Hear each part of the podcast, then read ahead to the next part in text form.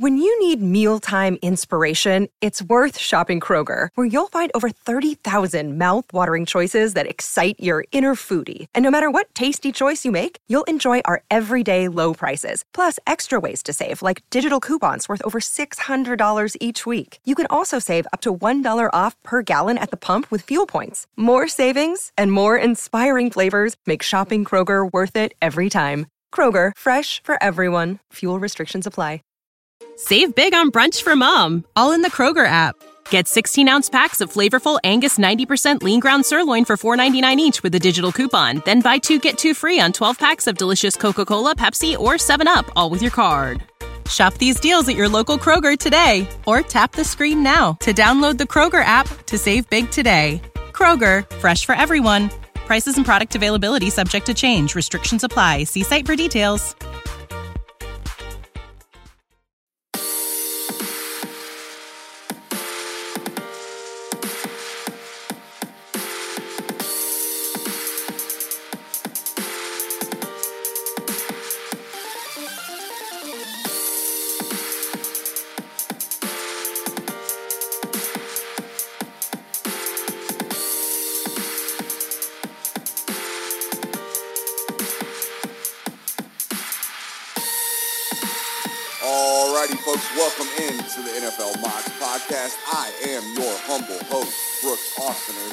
Coming to you live from the always beautiful Atlanta, Georgia. We've got a great show for you guys planned ahead today. Uh, but before we get into our interview with Bleacher Report's only Adam Lefkoe, man, we got to get to the business, man. However and wherever you found this podcast, be sure to like, subscribe, rate, and review. Again, the important part right there is the rating and the reviewing. That's how your boy gets paid. We appreciate you guys for listening into the podcast. You know, Adam stopped by for just about 40, 45 minutes, but he ended up staying for over an hour. So without further ado, we'll jump right into that interview with Adam Lefkoe from Bleacher Report. Again, Adam, thanks for joining us here on the NFL Mocks podcast brought to you by Fansided. All righty, ladies and gentlemen, we've got a really special guest for you today on the NFL Mocks podcast. We're joined by the 2013 AP Sportscaster of the Year, two time Emmy Award winner. That one had me shook when I did some research, and host of Bleacher Report's The Lefkoe Show, the L E F K O E man himself, Man. Adam Lefkoe. Thanks so much for joining us on the NFL Mocks podcast, my brother. Emmy shook you, huh? They caught you right in the core. Dude, I mean, like, I, I know your backstory, right? We've had conversations off mic and all that. I know your backstory, but when I saw the two Emmys, bro, I was like, I gotta, first off, I gotta know where are those puppies sitting in the house and are they the first thing that people see when they walk in? Because I'm, you know, not trying, I don't try to be too self indulged, but if I had two Emmys at your age, those suckers would be front and front stage in my house. Where are those things located? So, in my living room of my apartment, I live in Manhattan. I live in Chelsea, and uh, I have like a book stand, and I have like a lot of books, and then on the top, I have uh, my one Emmy that I got for because I used to be a news reporter. Yeah. So that one is for this, like covering the tornadoes that hit this town in Indiana, and Mhm. then my other my other one is at my parents' house. Uh, when that the first one I won, I gave to him. Yeah. And it, it was funny because I actually, I don't think I've ever said this before. I like brought it home, and it's funny because Emmys come in this big box. So I put the box at the bottom of my luggage, and as I was flying home, the security guy looks at me and he he, he pulls me and He goes, "Bro, is there an Oscar in your bag?" and I go, "What are you talking about?" And he's like, "I'm going to open your bag. Is that okay?" He goes, "I go sure." And I open up. And I go, "No, man, that's an Emmy." He's like, "Oh wow!" Like can I lift it? I'm like, yeah, man, sure.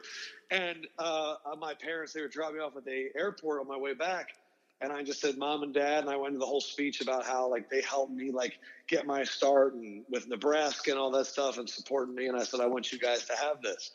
And uh, th- that was awesome because I think, man, we, we, we do this because we want to have success and we Mhm. want to be great and we want to do all this stuff, but ain't nobody a bigger fan than your parents. So to No. give them that was like really special. Most definitely. I got to ask you, I've flown through airport security with an engagement ring and knowing your story, you're recently engaged. First off, congrats on that.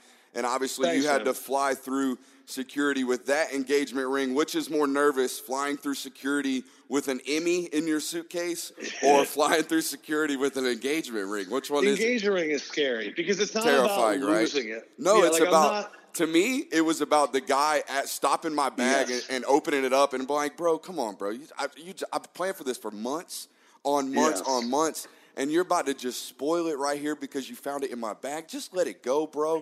Luckily, he let it I've go. learned. I think I've learned though that like, if you put it in your shoe, they don't check. Like I feel like I could put anything, and I'm not saying this for contraband. I was about to I'm just saying that like I put anything in my shoe and it never gets checked. I may have put questionable stuff in my shoe, you know, gummy bears, Twizzlers. No, but like. Yeah, that I wasn't really worried about. I was just more worried about like the driver that picked us up, like grabbing my bag Mm. and like somehow a pocket opening. You just you start having these weird fears out of nowhere.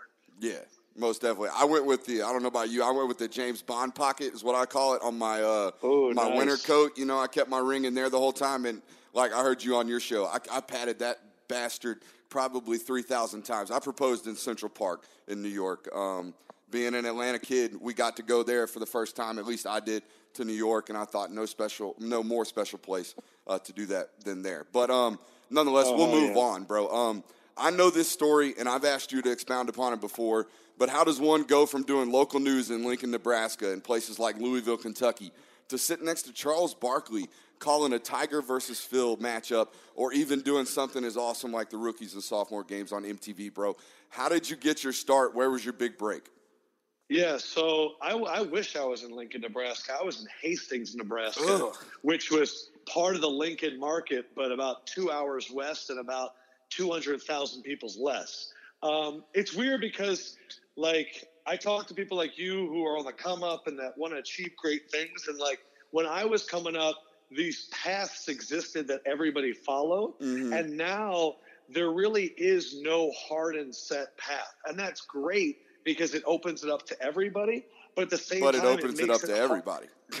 yeah, but I, I think that's great because that's the internet. And Yeah. and for me it's if you make good stuff, people will watch it because eventually the best stuff has to prevail. Mhm. But like I was always told, you start off in a small market, then you move up to a medium market, then you get your chance at a bigger local market, like in the top 15, and then like maybe national and you just it's it was a process that made sense. So for me, I was just doing that. I was a new one man band news reporter in Hastings, Nebraska. Shot my own stuff, wrote my own stuff, drove to stories, set up the camera, did all that thing, and then that was from 2008 to 2010. And they would let me do high school football on Fridays because I was like, I need to do sports. 2010, I get a news reporter job in Louisville, Kentucky. Uh, I convinced them after about four months to let me transition over to sports, and I did that for about three years. And it was it was tough because I loved it and I enjoyed the city, but at the same time, I'm going. I am doing the six o'clock news, and all I'm doing is taking what I saw on Twitter and then just putting video on it and, and summarizing the day in three minutes.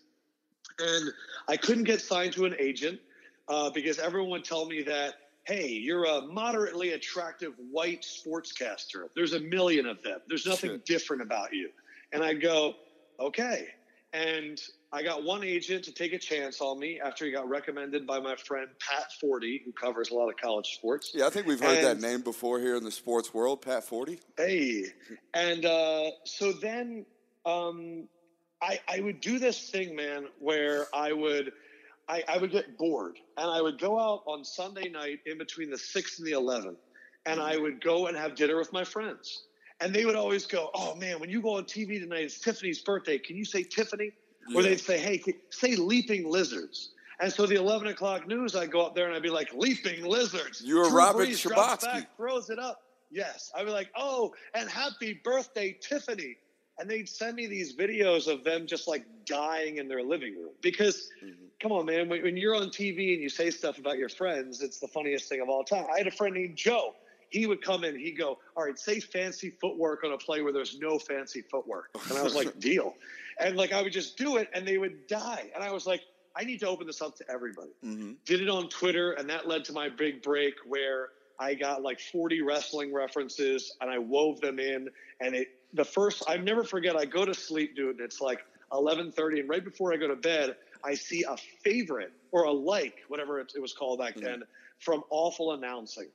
And I remember yeah. going to bed and going and going, this is either going to be great for me or awful for me. Like they're either going to shred me or they're going to post me. They posted me and I was I was on like three wrestling podcasts that week. Like some local radio host from Baltimore was like, "Hey, it's W R two D two, and we're joined by like I'm like this is crazy." Um, next week I did Seinfeld, and that one blew blew up. That mm-hmm. was like all of all of my friends were coming out of the work woodwork saying, "Hey man, so great to see how successful you're doing." And it was like I was like, real. I just got a video posted. Like, I don't know what you guys are talking about. Yeah. And um, and then the last week I did uh, rap, and, and that one really took off, right? Yeah, and, and you've heard this before. I got yeah. I got tweeted out the next day by World Star Hip Hop, and 5 mm-hmm. minutes later, Time Magazine, and nine of the ten agents that wouldn't listen to me reached out. Uh, Bleacher Report, who I had auditioned with already. Mm-hmm. Um, and, and didn't get a job, they kind of were like, oh, like maybe this this could actually work, and that got me the job at Bleacher Report, and then. I spent my time at Bleacher Report, man, for about two, three years. Me and, and Simms and just a lot of other mm-hmm. people would just, I would do like 40 videos a day. And it was only for just the app. So, out. And what's weird is you, everyone thinks when they're going to go to a bigger place that they're about to blow up but there's so much more competition at the yeah. bigger places for eyeballs and for spacing. And uh, I actually went to dinner with uh, Simms on Friday and Fendrick, and we were talking about how we genuinely believe that no one else in the industry has as many reps as us because we would be locked in a in a in a studio for eight hours a day yeah. making 40 videos a day and mm-hmm. so that's why both of us laugh when when like Turner calls me up to do the All Star game or mm. NBC with Simms, and they're like, "You're going to be able to handle this," and we just go, "Man, as long as there's a microphone and a red light, we're good." Yeah, because I've I've had to talk my way so out of many, every situation. So many live and dead reps over the years that it's just yeah. second nature at this point. But the last thing I'll say for you, man, is like, I I still don't think I've made it at all. Like mm-hmm. I still like I'm I read this book uh, by Ryan Holiday uh, called Perennial Seller, and it's this. The book is about companies that last for a hundred years. Mm-hmm. Like, what did they do in the beginning to last that long? You know, it's they, they didn't just have a great product; like it's instilled in the culture. And so, for me, like I'm not. I don't want to be famous. Like I don't want to be a flash in the pan. Like I want to be. I want to be like a Dan Patrick, Bob Costas, Ernie. Like Ernie Johnson's like if I if I don't really the holy grail, right? I just think because of who he is as a person. Mm-hmm. Like every time I'm around him, I'm like, what a great guy. And then when I see his work ethic, I'm like, man, this guy is a grinder. And like everyone respects him. And he's cool with a Charles Barkley and he's cool with like the Secretary of State. Mm-hmm. So um, I think I think we're all we're all getting there. Um, and I I always appreciate when someone feels like I've made it because I'm sure like from your perspective, like to be where I'm at would be amazing. Mm-hmm. And I look at where you are and I go, man, like what a fun time to kind of create and like not like to, to kind of be like open and and you get to kind of figure out who you are. That mm-hmm. that stuff was so intimidating to me.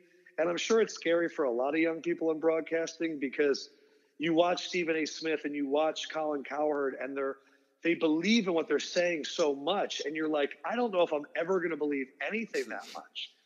And what's interesting is now like i try not to listen to anybody because they're going to impact my thought. Yeah definitely and form your own opinion.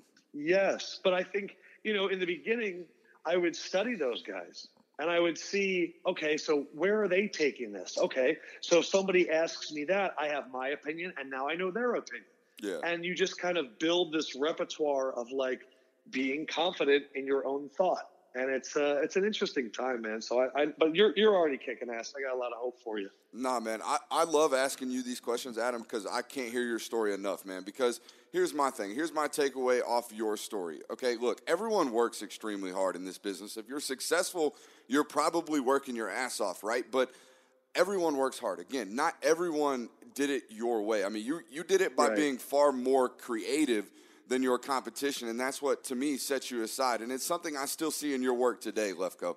As a fan of yours and as someone who uh, you know creates their own content like I do, I know that when you bring me something, when you bring me an opinion, or when you bring me some research, you've absolutely busted your ass to make it perfect, and not only make it perfect, but make it your own and be extremely creative. And for that, man, I respect the hell out of you. And uh, Thanks, I man. really, really appreciate what you do. Um, I've, I've told people this before, and I don't think I've ever told you.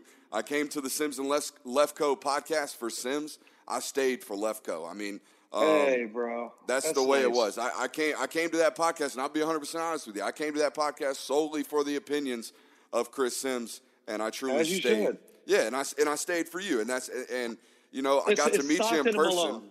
Yeah, I mean, not even that, bro. Y'all, I think y'all are two of your own. I mean, you're obviously two of your own entities at this point. Like, um, Yeah. Now you you may have learned more from Simms and the and the you know the football knowledge and aspect of that uh, things like that. But there's no doubt he was he's a better broadcaster and uh, you know on air personality now than he was three years ago when you guys started working together too. So anyone who hasn't seen the trade offs that you've both given to each other, they're just Sure. plain blind and ignorant, right? So But that you know what? That's the that's the beautiful thing about a good team yeah, is like me and me and Simms were laughing on Friday where uh, I was like, dude, isn't it wild that like when you just put your head down and you grind, like four weeks goes by and you look up and you're like, holy crap, I haven't seen Simms, I haven't seen Lefko, Yeah. and we're just laughing about it because it's when when it's something that you love and it's something that you care about, you don't mind putting in the extra time. No. Like, like I'm the kind of guy that like I'll be up until 2 a.m. if that's what all the research needs to be done to set myself up the next morning to write a good take or to think of some funny concepts. And I think, um, I think what, what's been really great is, is like, if I was going to be candid about my relationship with Simms and how it helped me grow, I was so confident in Simms's opinions hmm because I I saw the work that he did that I and he's so robot like repetitive in terms of his routine that it It's caused me to in him, have a routine. Yeah, it's the 100% the athlete. Like Yeah. I was always the guy on the team that I'd hit like a big shot in practice and I'd be Mm-hmm. like, "Yo, how about that shot I hit in practice?" And they're like, "What do you mean?" Like we've already moved on. And I'm like, "Yeah, man, but I drilled it and I kept my hand up and then I backward, you know what I mean?" So Yeah. his work ethic rubbed off on me and i think what what really rubbed off on me to him i would say is not not making uh, tv so mathematical Mhm. i think it's so easy to go okay now we're going to talk about this and here's your reaction and then back to this guy it's like no we could take this in different ways like it doesn't have to be the same thing every time because I'm, I'm a kind of person where I've had to reinvent myself so many times Yeah. that now I now I get excitement out of it. Mhm. Now it's like, ooh, what am I going to do with NFL players this year? Where like a lot of people would say, run it back, and I'm Yeah. like, I don't know. Like, do I want to Nathan for you this? Do I want to like? Do I want to like do some crazy stuff? Do I want to do round tables? Like, I love the idea of reinvention because I owe it to you guys. Like, I really mean that. Like, Yeah. dude the the when i say that the podcast really did not start getting going until i began living in the dms i really mean that it's the the number one way to build a community is to build a community Yeah, you gotta not- you gotta not a- reach out first sometimes and and swallow like the pride dude i it. have so many i have so many people in my mentions that are like what microphone should i buy what what should i talk about blah, blah, blah. Yeah. and i'm like okay here's the main rules what do you care about the most in life Mhm. talk about that just start putting things on wax like if you if you heard me and simms early on like it was awful like it really was bad Mhm. and and you just got to get more reps in and then care about it's not just about what you want to say it's what you think people want to hear you talk about. Yeah. because it's for them it's not for you you know Nah, I definitely understand. All right, man. Let's get into some of these NFL topics. All right.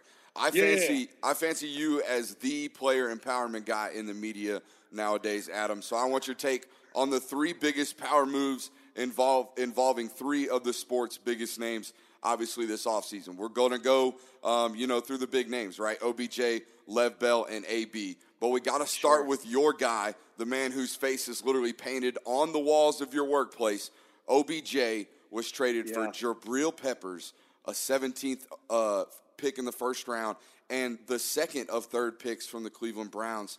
Um, I'm still kind of wrapping my brain around it. I know we're late uh, on this news. We've already covered it. Everyone else has, but I wanted your take in particular. The number one question everyone's asking Adam: What in the hell was David Gettleman thinking, man? I think if Dave Gettleman had done this a year ago, he would have been universally applauded. When there was another market for Odell Beckham, and the Rams were in, and the Patriots were in, and the mm-hmm. Niners were in, and there were multiple first round picks. And I think before you give him the contract, Yeah, you need to move on from Eli. Like I'm looking at the Dolphins.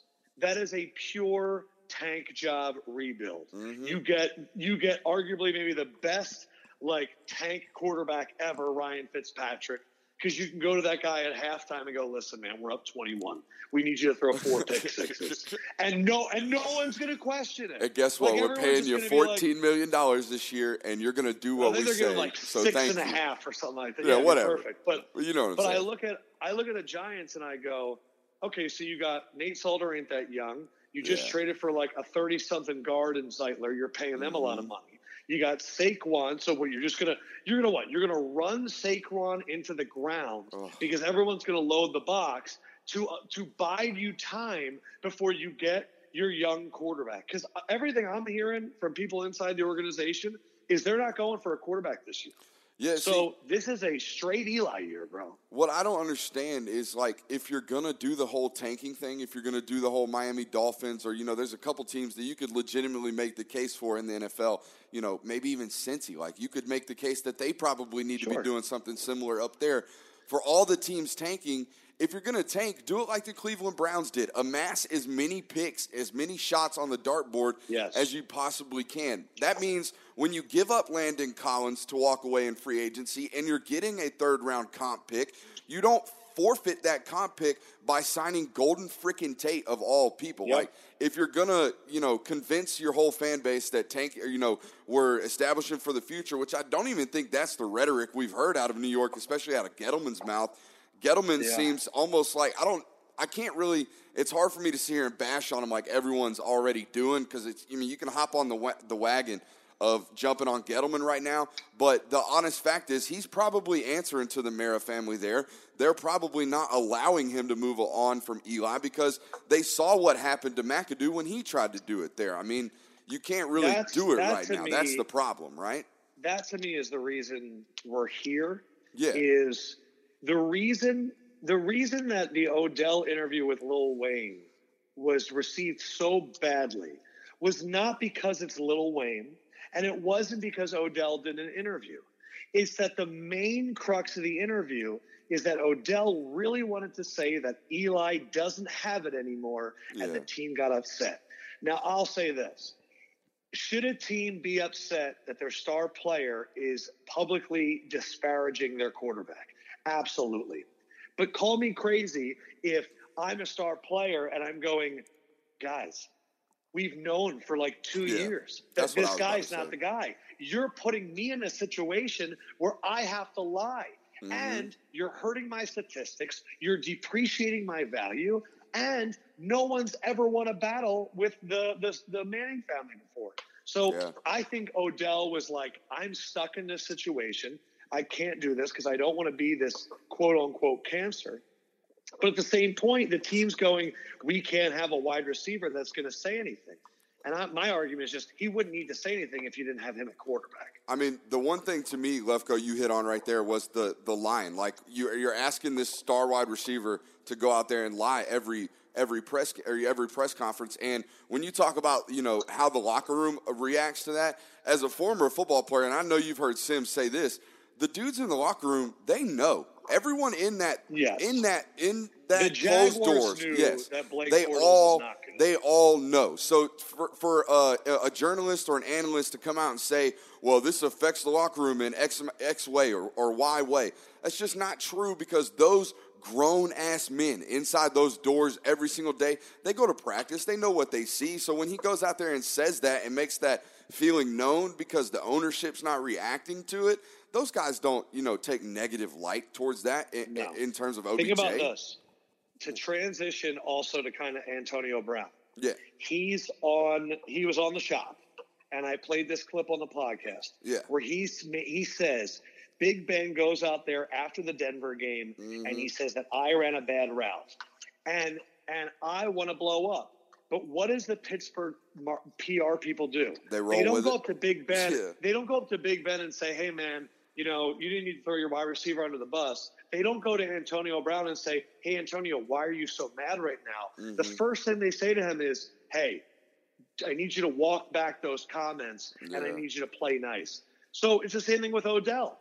Hey, Odell, we really don't like that you made these comments. We wish you talked back. And it's like, look, man, like when is anyone going to ask? I'm I'm the most famous guy on this team. Mm-hmm. I'm the most highly paid guy on this team. When am I going to get? When am I going to get to voice my opinions? Like you have Eli up there every week Yeah. to talk to the owner. When do I get to go up? And it's I think it's fair. And it, maybe it's because I'm a wide receiver diva at heart, but we just ask these star wide receivers to, to we know that they're crazy and they talk a lot, but we ask them to not talk all the time. And I think if you just gave them good stuff to talk about, they'd be fine. Most definitely. All right, before we move on from the Giants side of this uh, trade, man, I just got to hit on some things. And, look- and I'm going to ask you this as I'm going to hit on the Philadelphia Eagles fan in Adam Lefkoe. All right, so you got That's dead. easy. Here's the He's dead. always there. Yeah, I know. Here's the dead cap, right? You got Od- Odell's a 16. $16 million hit. JPP was a $15 million hit last year. Olivier Vernon, 8 mil. Snacks Harrison, 8 mil. Eli Apple, 8 mil. And some dude named Patrick Omameh for another 5 mil. So as of now, the New York Giants, since Dave Gettleman's taken over, have eaten $49 million in dead cap. I'm no accountant, uh, Adam, and I just know that's not a very good job of managing your salary. So, as an Eagles fan, Yeah. how safe do you feel knowing the Gettleman is keeping the salaries of Gotham at bay at night? Oh, I, I love that. Uh, I also want to say though that the only thing I will say is Jerry Reese did make a lot of those A lot of those decisions, signings. yeah. and and he was he was in like the old school form of NFL of locking up guys and Mm-hmm. keeping guaranteed money late to deals, which now you never see. Like it's this- totally back year, nowadays.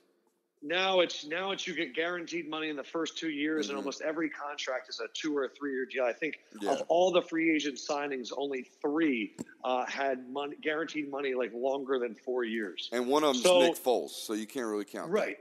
Yeah. So I, I do think that he had to get out of it.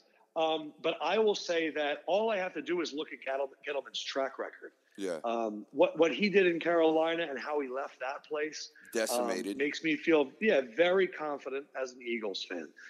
The fact that there is a GM in this league that that we romanticize the fact that he calls them hog mollies, that he's obsessed with the running game, and he believes that Eli Manning can Mm-hmm. still do this for more years. Like I don't need anything else. I have Howie Roseman. I have I have a GM that has perfected the compensatory pick system. I have a GM who openly and is able to do deals with Bill Belichick on a repeated basis, which Belichick really only does that with people that he knows understands it. Yeah. Uh, he's a guy that's willing to reevaluate. They understand analytics. They put spatial sensors on their players to track, you know, injuries and all that stuff. Mm-hmm. And I look at the Giants and I go, they're so far Prehistoric. removed from the new age NFL that there's a benefit to not having history sometimes. Because when you're one of the original teams and your owners won your team because of a horse race and you've been around since like the original six, they're going to hang over that franchise mm-hmm. like a ghost. And they, they we want it done this way because that's the reason we have Super Bowls. The reason the Patriots have so many in the last two decades is because every year they change. And every year the Giants stay the same. And I bless them for it. I really do. All right, so from one bad GM, let's jump over to the other one. Let me ask you this. Do you think you could flip the Browns roster as well as John Dorsey has over the last 18 months, even on Madden with the forced trades turned on? Mm, that's pretty good. That's pretty good. I mean, Uh, seriously, I turn the I don't forced I trades on. I don't even think you could, right? I mean, you can't even make cap space fit well enough to turn a better roster over. I don't think you could. Browns, the Browns discussion right now reminds me so much of the Sixers discussion, where when you know Ben Simmons started coming in and Embiid was there and all these players were making sense and the cap was great and we had all those picks, a large part of the Sixers fan base still said thank you Sam Hinkie. Yeah. And that the, the GMs now were reaping the rewards of them. And Are you I Sashi Brown that, and me? uh, what I'm saying is that it's it's a crime not to give him credit. Yeah. And what I mean by that is is Sam Hinkie deserves some, Mm-hmm. and the current state like like Elton Brand deserves some. Yeah. I feel the same way with the Browns, where he you have to have somebody that's willing to fall on the sword Mm-hmm. and accept all of the blame. My dad hated the process, hated it. And he would always say, Adam, there's no skill in losing. And I understood that, but you do need to have someone that's willing to accept all of that. Yeah. Every franchise thinks they're willing to tank. Mhm. And then you get into year two of a four Yeah. year process and you become like the Haslam's Yep. and you get impatient and you stop it. You need to have somebody that can go, this is our direction. We're never backing off. It's And, but I will say this where I give the credit to John Dorsey, his entire tenure of GM came down to that Baker Mayfield pick yeah. all of this. Yeah. I don't care if you have that D line, you have that O line, you have the cap space, you got Landry, you got Odell. Doesn't if their matter. quarterback was DeShone Kizer, none of this would matter. Yep. And so he had to hit that right. And I think while Josh Allen is physically gifted and Sam Darnold looks nimble in the pocket, Lamar Jackson looks like a gamer, and Josh Rosen, I do not know. Baker is far and away the number one Yeah, I was about to far and away the number one of, of, a, of a class where there were five guys that no one could tell it apart Mm-hmm. for three months. And you know what? I'll be humble enough to tell you right now, Adam. I had him like third on my quarterbacks list in that draft class As last did year. I. And So did I. after after about four throws against the New York Jets in that Thursday night game, I said, "Oh shit!" Like the first, he had that one ball that was a back shoulder to, To Jar- Landry, yeah, to Jarvis. I went, I went, yep, he's the guy. it didn't even take me that long. He threw he threw a slant route to the inside slot receiver, and the ball just came out of his hand. And I said, "Oh Yeah. damn!" I was immediately was like, "Yeah, it does." And I, I was I, I immediately I knew I was wrong, which so kind I'm down. I was. I was ahead. down at Turner. I was down at Turner on Thursday because they keep bringing me down there to do like these NBA Twitter shows. oh you poor And- soul. Complain some more. Well, no, no. I mean, I'm, I'm, I'm I'm just playing with you. I'm messing with you. Um, and one of Char, well, the, one of the directors of the show is also a good friend of Chuck, and he's a Browns fan. Mm-hmm. And I was telling him how excited I am for him. Like I I used to date a Browns fan. Like it would be awful watching those games. I can't imagine what you've been through. And I said the thing though that I'm excited about is you don't have. Uh, and I'm not disparaging but you don't have a Teddy Bridgewater at quarterback. No. You don't have a Nick Foles. You don't have a guy that's like A question mark. together as a team. No, no, no, no. I mean more like a good guy. Oh, oh, They- yeah, like, yeah, yeah, yeah. Like see what you're those saying. guys would have been like, "Hey, isn't this great? Isn't this special?" I'm so happy that they have like a dude that could be an inglorious bastards that could walk into a stadium and be like, "Hey, Steelers, double birds, Yeah. we're coming to take the North." Like that's what you want. Like that's what I love about the Sixers with Embiid.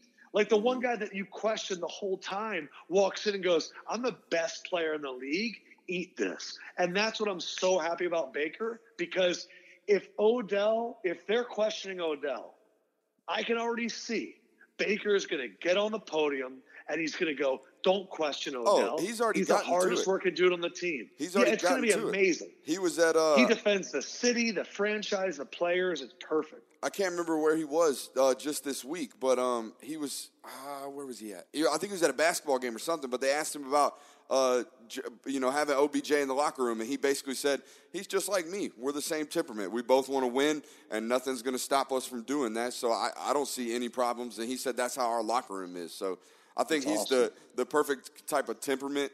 Um, and guys, man, guys Yes. want to bust their balls to play for that kid. I mean. Um, Yes, because think about it, man. If it was a second-year quarterback, we'd go, "Ooh, I don't know if Yeah. Odell's going to be good for his development." Exactly. But because it's Baker, we're not worried. Nah. All right. So, um, what are realistic expectations, bro? I, I said on my show, um, you know, if you're if you're a Browns fan and you're coming at me with anything less than you know 11, 12 wins as your expectations, um, you, you didn't suffer long enough. Basically, that kind of tells me where your That's fandom high. was. I know it's high, but of all fan bases in this world, to believe that this is finally the year things have accumulated, this has got to be it for the Cleveland Browns. If they, I said, I don't know if this is the year. No, I'm but I saying think as- this is, I think this is the window. no, I'm saying Lefkoe as a fan, as if you're Oh, a yeah. diehard Cleveland Browns fan, there is no reason why you shouldn't believe that you're riding on Nah. on on high No, right now. I think I think you're seeing it backwards. oh, really? They're they're skeptics. They have to be. Of course. Yeah. Dude, it, like as an Eagles fan, like I never thought that Super Bowl was going to happen. Like the playoff run, I was like, okay, Nick Foles is going to be really bummed like real soon. We don't have to worry about this. Mm-hmm. Knowing Browns fans, they're known for the drive. Yeah. They're known for the mistake at the lake. They're Yeah. known for like the fumble. fumble. They're known for yeah, like so. It, it- it's all things that were mistakes Yeah. and and so they're sitting there going, "What's going to go wrong?" And as I said, the only people that can mess us up are the Haslams. Yeah. Like, or or if Freddie Kitchens ends up not being able to handle it, but Mm-hmm. um, no, I I can tell you right now that Cleveland Browns fans are more nervous than excited Oh, because that's a shame. when you when you go when you go from a, I think right now they're thrilled. Yeah. Right now, they're happy. They're ready to go. This is the best time of the year for the NFL. You get to go to like your roster and you look at your depth chart and you go, who's got a better D line than us? Oh man, these wide receivers are going to be incredible. And then, you know, once they start getting predicted in Sports Illustrated and people go on TV and they start saying overrated, underrated. And then after they lose an early game that they shouldn't, I look at their schedule. They get to play the AFC East. It's Yeah. a great year to play the Dolphins. It's a solid year to play the Jets. You know, Buffalo is at home. Always a Uh, good year I to play the Bills. Yeah, so I think though that I would say that if they ended up with like nine or ten, I think they can win the division. Yeah. I think it's them in Baltimore, No. and I think that might be enough to get it done. Man, it's it's no reason I, I mistake or misunderstood the idea of fandom. I I, I don't have a team. Uh, I used Yeah, to I used to root for the. Uh, no, I don't, man. And and here's why. And I, it's a kind of a. It's not really a long story, but it is. I used to be a diehard Georgia Bulldogs fan. And um, Sure. for the people in this area, they know there was a stretch there from like 2009 to like 2000 and probably I would say probably 12, where it's just Yeah. complete, just like never meeting up to any type of standards. Mark Richt was the devil Oh, kind of yeah. thing. And so I got to the point where I was like pulling my hair out at games and I was getting to the point where I was like 16, 17 years old. And I was like, man, maybe this narcotic isn't for me. Maybe I don't need to be messing around with this fandom stuff Mm. Yeah, because it kind of makes guys me were like irrational. nine and three. You guys are like nine and three, underperforming every year. Yeah, so I, I saw No that. I saw that happening over and over and over again, and I was like, man, this kind of irrational behavior isn't necessarily for me. And I always sought myself as someone who would eventually try to get into the broadcasting world. So if I was ever going to call games, I would imagine it would be best to not have any type of allegiances or alliances because no matter what, when you run up on that one Philadelphia Eagles game on Monday Night Football Yeah. here in 10 years when you're hosting, uh, you know, Monday night, Lefkoe and the Eagles are playing the Redskins, you know you're going to have a little bit of backwards bias, or you know, in the background bias there. Of so, course. um, yeah, but the true thing is, is, and I've I've tried to fight this for a long time. I don't want to be a journalist. No. I don't. I don't want to be someone that hides it because I think the people that hide it are the most biased. Um, the, the key is though is you're always able to channel it and you're not actively rooting. Yeah. But like the thing is, is I've never when people like hear announcers say stuff, unless you hear an announcer go yeah or ooh, like how do you know they're biased? Like No, why? you. Because they're like, oh, I think that's a fumble. Like it doesn't matter what they think. We're gonna. Yeah. I just I've never understood where the biases could come out. Uh, I think people just mistake their team playing like crap for the announcer having bias. But I am all about saying where my biases are Mhm. because then when I talk glowingly about you know the Dallas Cowboys or I pick them to win the NFC East and people get surprised, they then they realize really that know like, it's true. Like you feeling yeah, that. th- they and I was right, but Yeah. it, it's one of those things where like um, I'd rather you know where I come from and know who I am, and then you because then if I'm a little bit too high on the Eagles, you can go, oh, that's Lefkoe. He gets a little bit too high on the Eagles, and it's probably right. Like we're all we're all trying to recalibrate every season. No, I feel. I mean, I didn't really have to work to like remove the idea of fandom for myself. Sure. It's just I just never. Did never you go took. nuts when they were in the championship the last few No, years? no, man. I wasn't. I, Like I said, I, I dumped the whole idea of like cheering for a team because uh, after the the dogs broke my heart for like six years in a row, and I was like, you know what, that's enough. And I never I never took to the Falcons. I never took to the Hawks or the Braves or any teams like that. I always was just the only person or team I ever clung to was LeBron James. I follow LeBron like Chris Simms does. I don't wear uh, LeBron's. I don't wear LeBron shoes like Chris Simms does because I'm not six five. Um, Yeah, and to wear big. shoes that big, you have to be that large. And for those who don't know, Chris Simms is that big of a human being. Yeah, Um, he's a big dude. yeah, he really I have is. a lot of friends that are LeBron Like- stands. Like one of my good friends, Varani. Like he he he'll have Lakers stuff, but he doesn't like the Lakers. He just likes LeBron. Like I have Nah. a, I have a few friends that are in the That's cult me, baby. LeBron. That's me. Yeah. You should introduce me to some of your friends. I'm the cult of Iverson. well, uh, I mean, you're a Philly dude. That should be expected. Um, Uh, he was the man. all right, I got to get your take on this Le'Veon Bell, man. Um, as we already told He's the, the, one audience, I'm most nervous about. That's what I'm saying, man. And here's why. You're as, as we told the audience, you're as pro player as they come. So I want to know what were your initial thoughts when you first heard Le'Veon Bell is actually going to do it? He's going to hold out a full season, something we've never seen anybody do. What were your initial thoughts? I want to know those I was, thoughts. I was so happy uh, because this is this is what I've always wanted, and especially at that position. Mm-hmm. Uh, I know a lot of people are going, "Oh, he said he would never take less than 16. He was expecting so much more money, and his average per year is actually less, and he lost a year playing 15 million and all that." And I go, "Yeah, but it's the one position in sports Mm-hmm. that taking a year off might be good for you." It's the one position where it's car crash, car crash, car crash, and giving like taking a hiatus in the middle may actually extend your career a little bit.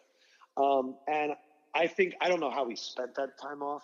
You know what I mean? Like see him on the jet ski and looking yeah, kind of I big. mean, and, if you're in and all that Miami, you're doing you're doing a few things in Miami, and um, none of them are really, you know, uh, what do you Yeah, call them? course. Philanthropically uh, related. I mean, you're probably But- at nightclubs and whatnot. But I get what you're the, saying. the, the number though that everyone's mistaking is he was offered a five-year, eighty million dollar deal from the Which is Steelers before, but it, but it only had seventeen million guaranteed. And now he's getting like a thirty-five million dollar guaranteed deal, and that's what it's about. It's about the Mm-hmm. Yeah. money that's going to be in your pocket. Um, I'm not sure if it's a great offensive line for him to be in. It's an amazing city for him to be in in terms of marketing. Like the the amount of TV he can do now is like ten times more. Uh, I think he's got a good quarterback uh, that's going to be able to read the field and put him in good situations. Um, I, I think the Jets are interesting because um, I I am one of those that do have faith in Adam Gase, even though a lot of people it's been very popular to bash him, whether it's because of his eyes at the press conference or his lack of success in Miami. I would argue though that Miami was uh, a tough situation that needed to be decluttered. It needed Yeah. to be kind of broken down a while ago, Mhm. and so now uh, it's in a better situation. But his offense is a lot about underneath passes Yep. and using of the running backs. And that's what Sam Darnold's strength is. And I think he's going to use Le'Veon Bell, hopefully 10 times more than he used Kenyan Drake. But Yeah. um, my, I guess, I guess my thing is with Le'Veon, it's, it's, it's good for a player to do that, to show other players that it's possible. yeah. Khalil Mack, Antonio Brown, Aaron Donald. the three of- highest paid guys in the NFL that all did it to some extent. Khalil Mack held out, Mhm. Aaron Donald held out, Antonio Brown demanded a trade. It's the only advantage that NFL players have is to threaten to not play. It's the only thing they got. So when a player's willing to do it, I salute them because you know it's like it's like diving on a grenade, man. He sacrificed a lot, and um, but I also think he's never been more well known, and he's going to a bigger city, and I, I wish him luck for real. Most definitely. All right. I can't have Adam Lefkoe on the NFL Mocks podcast without asking him some Eagles related questions. So the first one I got for you obviously is what of your are or excuse me, what are your immediate thoughts of the moves they've made this offseason? I'll go ahead and tell you right off the bat. I love that they chose to re-sign the important guys and let loose Yes. of the expensive guys, right? Guys like Jason Kelce and even to the extent the 35 year old Jason Peters is really important to that what we what we talked about earlier, that culture, right? I mean, Jason Kelce is one of the best centers, if not the best center in all of football. And you let go of the overpriced talent that we talked about, right? Like Ronald Darby. Um, the price tag on that no, was going to be back for cheap. Got him back for cheap after letting him go figure out his like own market, right? Yes, that's that's what I would say. Is it's not even just who they decide to bring back; it's when you have guys like Jason Kelce and Jason yeah. Peters and all these guys that go, on the I want to come back for one more time.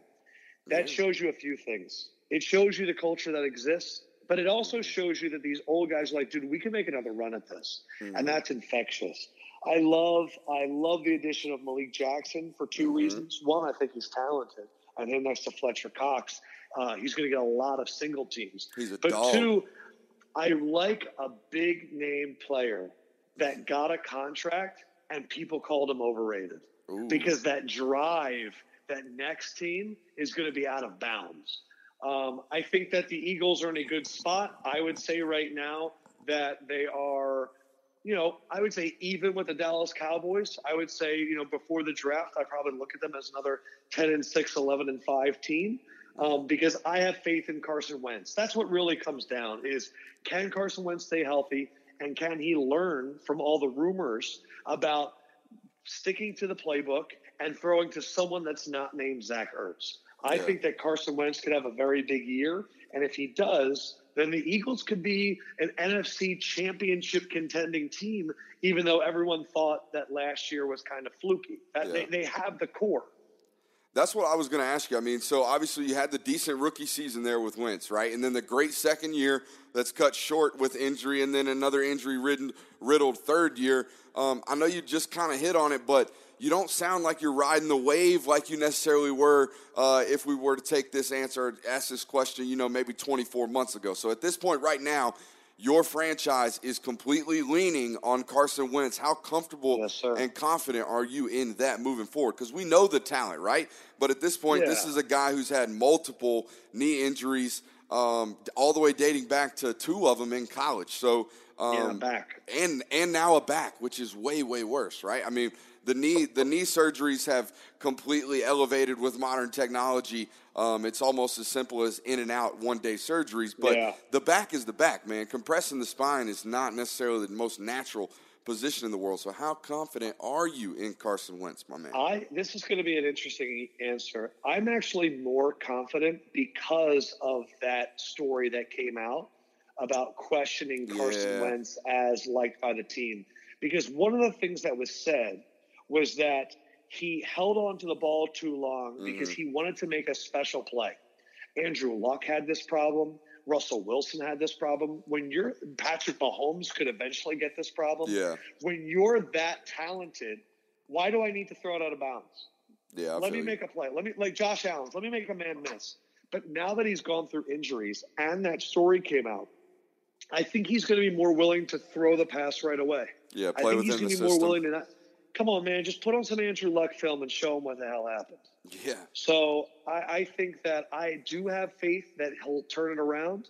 But then again, I'm also an Eagles fan, so I have to have faith because if he doesn't and he gets hurt again, then we're actually really deep in the hole and it may be a three to four recovery process, years. So, uh, but I think he will. I think he's smart and I think he's a mm-hmm. good dude and I think he's talented. I think so I have faith in I think he's, yeah, a, competitor. he's a competitor. That's the yeah the most important thing. He's a competitor. Um, all right, so for those that don't know Lefkoe's work, uh, he runs the biggest uh, public relations uh, firm in all of hey, athletics. Lefkoe PR. Lefkoe PR. So I've got some suggestions for you, um, and then Ooh, I'll some ask Lefkoe you. PR for Lefkoe. Yeah, some Lefkoe PR, not necessarily for you, but for some other players. Um, maybe you can okay, sign deal. off on these things, right? And uh, you know, I've got some, you know, some easy ones like Le'Veon Bell should take weekly runs through Central Park a la Rocky to help his weight Ooh. loss questions, right? But the key here, Lefkoe, they've got to be at the crack of dawn, right? The sun has to be rising over that uh, New York City horizon uh, before you get out there, right? You got to get that camera shot, that B roll looking good. My other one and my favorite here, Cole Beasley, right? After signing a four year, $29 million deal in Buffalo, the acclaimed rapper should release his second album, quote, The Cold Beasley drops from the buff. What do you think about that? Ooh. That's really good. right? The Cold Beasley. I The like that one a lot. Beasley, right? To your Le'Veon Bell, I'm going to take your PR and I'm going to supersize it. The key, though, is not about getting the perfect shot.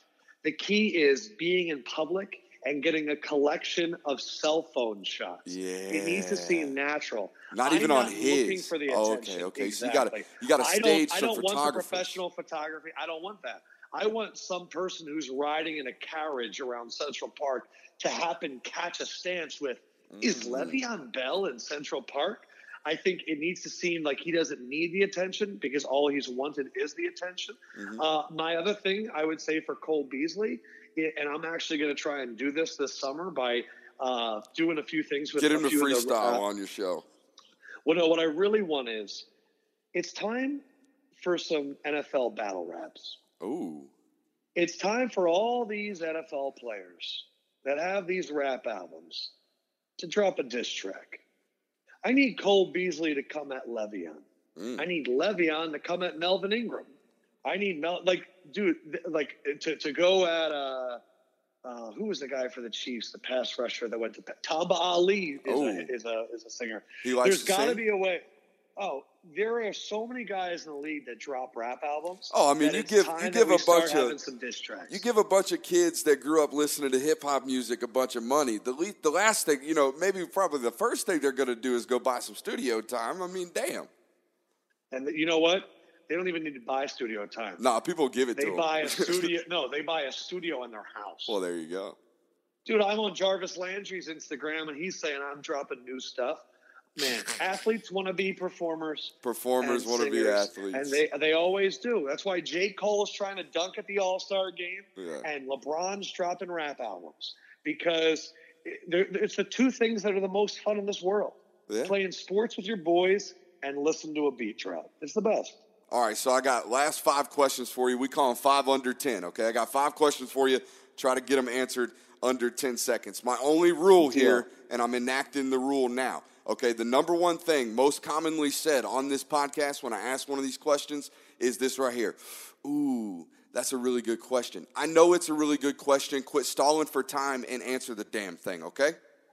Wow, that was aggressive. That was aggressive. I'm sorry, man. But nonetheless, you get It's what I'm good. saying, right? That's the that's Damn, the I want to say the move. so hard. I want to say it so hard. Of course it is. You have to realize though that when you- when people ask fun questions, No, I know it's want to the move. supply fun answers. Yeah. And so what happens is is they're trying to match your wit, and it, that it's man, that's just like a, a direct response from your body that you can't control. So I'll try to control it. No, I don't want your wit. I just want your natural under pressure. I want to put a little pressure on you. That's why I You said it want my family feud. You Yes. want my family feud. Okay, Yes. so here's what I'm going to do. What's up? Here's what I'm going to do. I'm going to stand up and Uh-oh. I'm going to put my hands behind my back Okay. and I'm going to face out as though I'm on the final round of Family Feud with Okay. Steve Harvey. And I'm going to put myself under the pressure. All right. Okay, whenever you're ready. All right. So number one, you got the ding Okay. dong ding dong in the background, Thanks, right? Steve. All right. Here we go. Favorite sports movie of all time? Go. Ooh, the first one that came to my mind is Waterboy. It's not my favorite. My favorite is White Man Can't Jump. All right. My favorite of all time is Remember the Titans. Uh, little birdie told me you've never seen it. Uh, no, still haven't seen it. Yeah, man. Next time. Denzel Washington, he's going to bang man. a table and yell at somebody. That's not I'm it. excited for that scene. That's not it, man. I know. You got to see that movie, it's, bro. It's race relations. I know. It's all Golly, I put this question in here on purpose just to give you a little flack for never having seen Remember the Titans, bro. That's fine. Have you seen Ace Ventura 2 when Nature Calls? Absolutely, it's definitely better than the first one. And the Slinky scene, hands down, best cinematic scene in all of movie history. Perfect. You nailed it. All right, number two, favorite current Philadelphia athlete can be baseball, basketball, or football. Go. I am going to say that my favorite Philadelphia athlete, the first one that came to my mind was Bryce Harper. It's fresh my on your favorite, mind. He is. He's he's exciting. He's new. He's shiny. Um, and then the second one that would come to my mind is Fletcher Cox Oh yeah, I know you love him. because I, Fletcher Cox is one of those guys. I know I'm going with the ten seconds, but now we're in the describer. I Fletcher Cox is someone that will, is truly one of Philadelphia's greatest athletes of all time, and he's never and in and in 15, 20 years he's never going to be on a Mount Rushmore. He's Oh. just it's because they, th- that position doesn't get a lot of statistics. However, if he does end up going to the Hall of Fame, that could change. I mean, I think he's. Fletcher Cox is incredible. I mean, just knowing football. I mean, I know football, right? You know football. Guys like us who know football know Fletcher Cox is worthy of a Hall of Fame induction. Um, you know, five, six years Fletcher down Cox, the uh, down the road. I think he's farther away. Like, I think he's as he's almost as incredible physically as Reggie White, and I know that's crazy. What was so What was so crazy about Reggie is that he did dog. play outside and, and defensive end, and Fletcher Yes. predominantly plays on the inside. But no, I get what you're saying. True. Um, Fletcher's been a beast since the moment he walked into the league out of Mississippi State, and um, you know I, I'm I, I agree. I think Fletcher Cox, if he go, if he keeps on this path for five, six more seasons. Um, Oh, which is definitely doable, right? Was he like 30, 32, 33 years old at this point? Even not Uh, even that old, might- right? They might even I not even he's thirty. Yeah. Um, anyways, he's definitely got the shot. Okay. Third question for you. Biggest question. Biggest fanboy moment of your media career so far. Who's the one guy or girl that turned you geeky really, really quick? That was Brian Dawkins. That's the easiest question. Uh, I've told the story before. Um, I was a sports anchor in Louisville, Kentucky. The best team that I ever covered in football was this high school called Trinity. They were number one for like two or three years in a row. Had a lot of D1 athletes. Um, and one game I'm covering it, and I hear the announcer, and I got my, my camera, and I'm wearing my red windbreaker, and I hear the guy over the loudspeaker go, and in the far end zone, a man who had an interception, a fumble recovery, a punt return, and a sack. All You're already the running. Same game, the only man to do it, and I'm going, holy shit. That was Brian Dawkins against the Houston Texans at Veterans Stadium when the Eagles were favored by 21 points and they covered the fucking spread. and I was like, I remember that game. And I looked down and I made out Brian Dawkins and I sprinted 100 yards. I went behind the Trinity football bench and I jumped over a dude. I spun around a Gatorade thing and I ran down there and I, I had to get my shot. I had to do my job. I got a video of him walking to the sideline, and then I went over and I hugged him. And I think the first thing I said, I hugged him, and he didn't even know he was going to be hugged. And the first thing I said to him is, I said, "Holy shit, Brian Dawkins! I'm the biggest Eagles fan." And he smiled, and I said, "And you're all of my passwords." And he was like, he was like, "Cool." And I was like, "Yeah, man. Like, we're talking. A screen name was Doc for MVP." I was like, "Never mind." And then I go, the first question I ask is, "Did you want to leave the Eagles when you went to Denver?" And he got real serious. And he looked at me and he said, I never wanted to leave Philadelphia. And I was like, oh, Savannah. You know, I was like, I knew it. I knew you didn't want to leave. And I just, I was like, man. And that was, I'll, I'll never have a moment like that again. But Nah. he would be the only one that would do it to me. No, that's. I mean, that's about as good as it gets. I mean, that's you already said. I mean, that's your favorite Eagle Samuel of all time, Jackson right? was the cool. Samuel Jackson was the coolest man I ever met in my life, and I did fine. I feel like it's like. I, I, that was what felt like it must be like to to climb a mountain. Yeah. You climb a mountain, you look out, and you go, "All right, everything else is lower than this, so won't be too hard." I've, I've been higher than that. I got you. So, it, yeah, that perspective changes. Question number four: favorite player. Oh, hold on, let me stand up. Oh, I yeah, stand down. back Took stand back. You got comfortable. okay, you got okay. comfortable. You got comfortable. All All right, you ready? Yeah. All right, favorite player in the NFL draft class. Go. I know you're not a draft analyst, but just give me a guy. What's a name you I'm keep going. hearing? I'm, I'm going. The, well, the name that I would want on my team is Quinnen Williams. yeah. That's who I want. Like I, I'm not playing any games. I'm not playing like Devin White at linebacker. I'm not playing Greedy Williams. I'm not going with the DK Metcalf and Parris Campbell's. Or I would say that a close second is um, the the tight end at Iowa, not named Noah Fant. Uh, T.J. Hockenson. I love Noah Fant. I think Yeah. Noah Fant could be everything we want Trey Burton to be. Mhm. But I look at Hockenson and I go, ooh. But if he could be a baby Gronk, I do Yeah. love me a baby Gronk because I do love uh, the dude on the Steelers. I do love uh, Uh, uh, Vance McDonald. Vance McDonald. Oof. I do love Kittle. I love baby Gronks. Yeah. So I feel like he could be really tough. And, and you know, the, the San Francisco 49ers went out and got four running backs Tevin Coleman, Jerick McKinnon, Matt Breida, uh, Raheem Mostert. And they're like, ooh, maybe they can play all four of them at the same time with Kittle. And I'm like, yo, man, if Kyle designs a four running back offense with Garoppolo. Like, that's wild. Sign me up. Sounds great. I have no idea what it would look like or if it would be successful, but it sounds fun. I would love a team to go like four tight ends Ooh. and a running back. And, it, and like the Eagles go like Zach Ertz, Dallas Goedert, like another tight end. You know what I mean? And it's Nah, it's real. you you the like you show up the line and every every play you set up in a formation that you're not actually going in. and it's so versatile and it's so multiple and it's like I don't know, but they're they're also athletic enough to, to stretch them deep. You know, I Yeah. don't know. That's what I want to see. My favorite draft or my favorite player in this draft class, and you can remember this name, Lefkoe, because no one's saying it right now, and it's Elgton Jenkins, the center out of Mississippi State. I'm telling you, he's going to be a day two draft pick, Lefkoe. But in two years from now, everyone's going to say, "How in the hell did this All Pro fall to the second day of the draft?" Elgton Man. Jenkins, center out of Mississippi State. I'm telling you, he's You going like to be a you like Jonathan Abram, the safety from Mississippi State? I do. I, I, think he's an absolute thumper, right? But the question, you know, I have with guys like him and guys like Keanu Neal, um, similar playing styles, right? Maybe not. What, what was the term we've been hearing lately, Lefkoe? And I know you know it. Try to say it with me. Box safety, box right? safety. Yeah, in the box safety. That's what we've been hearing over and over and over again. Jonathan Abram is that to me. The problem here, Lefkoe, is if I'm, you know, forecasting, uh, you know, a first round pick, he better be a dominant player for five to six years. My only question when you're a banger like that, when you're a thumper at the safety position, can you stay healthy, man? Look at all the thumpers we have in the game today. Um, you know, Earl course, Thomas, right? All those guys have problems um, But I'm staying here, here's the deal. I'm meet. I get to meet Jonathan Abram this week, Okay. and I may just assign him to be um, the official uh, player of the Left Coast show in the draft. Yeah. And just be like, listen, like, because I, really want to say to him, it's like I have only watched your clips on YouTube.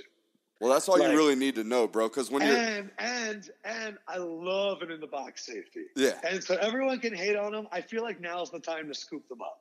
No, here's Like, here's my I- thing. When when when I watched Mississippi State film, I didn't even go there to watch Jonathan Abram, right? I went there to watch the Montez Sweats, the Jeffrey Simmons, right? And then all of Yeah, a of sudden, all of a sudden you're watching the film and it's like this just flash, this maroon dart goes across the screen and just lays someone flat out and you're like, "Who in the hell was that?" And then you rewatch it and it's like, "It's Abram. It's it's him." Um so yeah, that's what I've got on him. I'm but my excited to meet him. no, you definitely should be. I, I bet he's an incredibly, um, you know, interesting personality. Anyone that hits that hard, in my experience, um, being a football player, is probably a pretty interesting dude with a pretty interesting background. So, last question I got for you: Stand back up so you're nice and prepared. Yeah, I'm Um, up. I'm up. I'm up. how long before you're hosting Good Morning America or Monday Night Football? Basically, the question is, Lefkoe, what's the next move, man? What's the goal? What's the end term right here for you? Mm, definitely not the former. Nah, you want to be around sports, right? You want to be on Eh, sports. No, I I would. Ooh, I don't know if it's invented yet. That's Okay. what I would answer to that. Ooh. I think that I think that um, those are those are classic structures. hmm Like that's like both of those have been uh, on a network television for twenty to thirty years, and they've maintained consistency. Linear television. Yeah, and we assume that it's it's always going to remain the same. Like we assume that that's always going to be there. That Monday Night Football on an ESPN or an ABC, you know what I mean, will always be there. Man, I don't, I don't know, bro. I just there's, I just fact the fact that like, if Google came forward and said, "Hey, uh, NFL, um, what if we gave you like I don't know three billion dollars for every game, for every game?" And like we were like, you know, okay, fine, we'll give you five. We'll give you five billion. You know, like I just I think that there's money in different uh, industries right now. I know that when television networks have to pay a ton of money to get rights, there's usually layoffs that come on after that. Like Yeah. it's it's not as fluid as the other places. And I I also think we're in a digital world already. I don't I don't think we're cutting cords. I think the cords are cut. Like I don't I don't think that the value system's there. Like I don't know how much a rating point is compared to, you know, A all the other counts point or something like analytics. that. Yeah, like I I I I don't know. I feel like we've already submerged. All right, so, I that's think why. the I think the yeah. move Lefkoe is a holographic Lefkoe in my living room, right? Ooh. Lefkoe in the living room is what we can call it. Lefkoe in the living room. I already got uh, rights to it. I call dibs, so when it actually happens, you got to give me a cut. How's that sound? Yo, but that's not bad. Like, if Snapchat could have something where you can go live, Dude, it's coming. They it brought could- Tupac. could they, they brought you- Tupac back to life, bro. They had a full concert in California a couple years ago through a hologram. It's gonna happen. You're gonna be in my living room one day, all six foot two of you. Yeah, six foot two, folks. Again, a little bigger than you think he is. The L E F K O E man. Um, yeah, it's gonna wait, be you well, in my living on, room, then, bro. And you know what I'd say in the living room? What's up?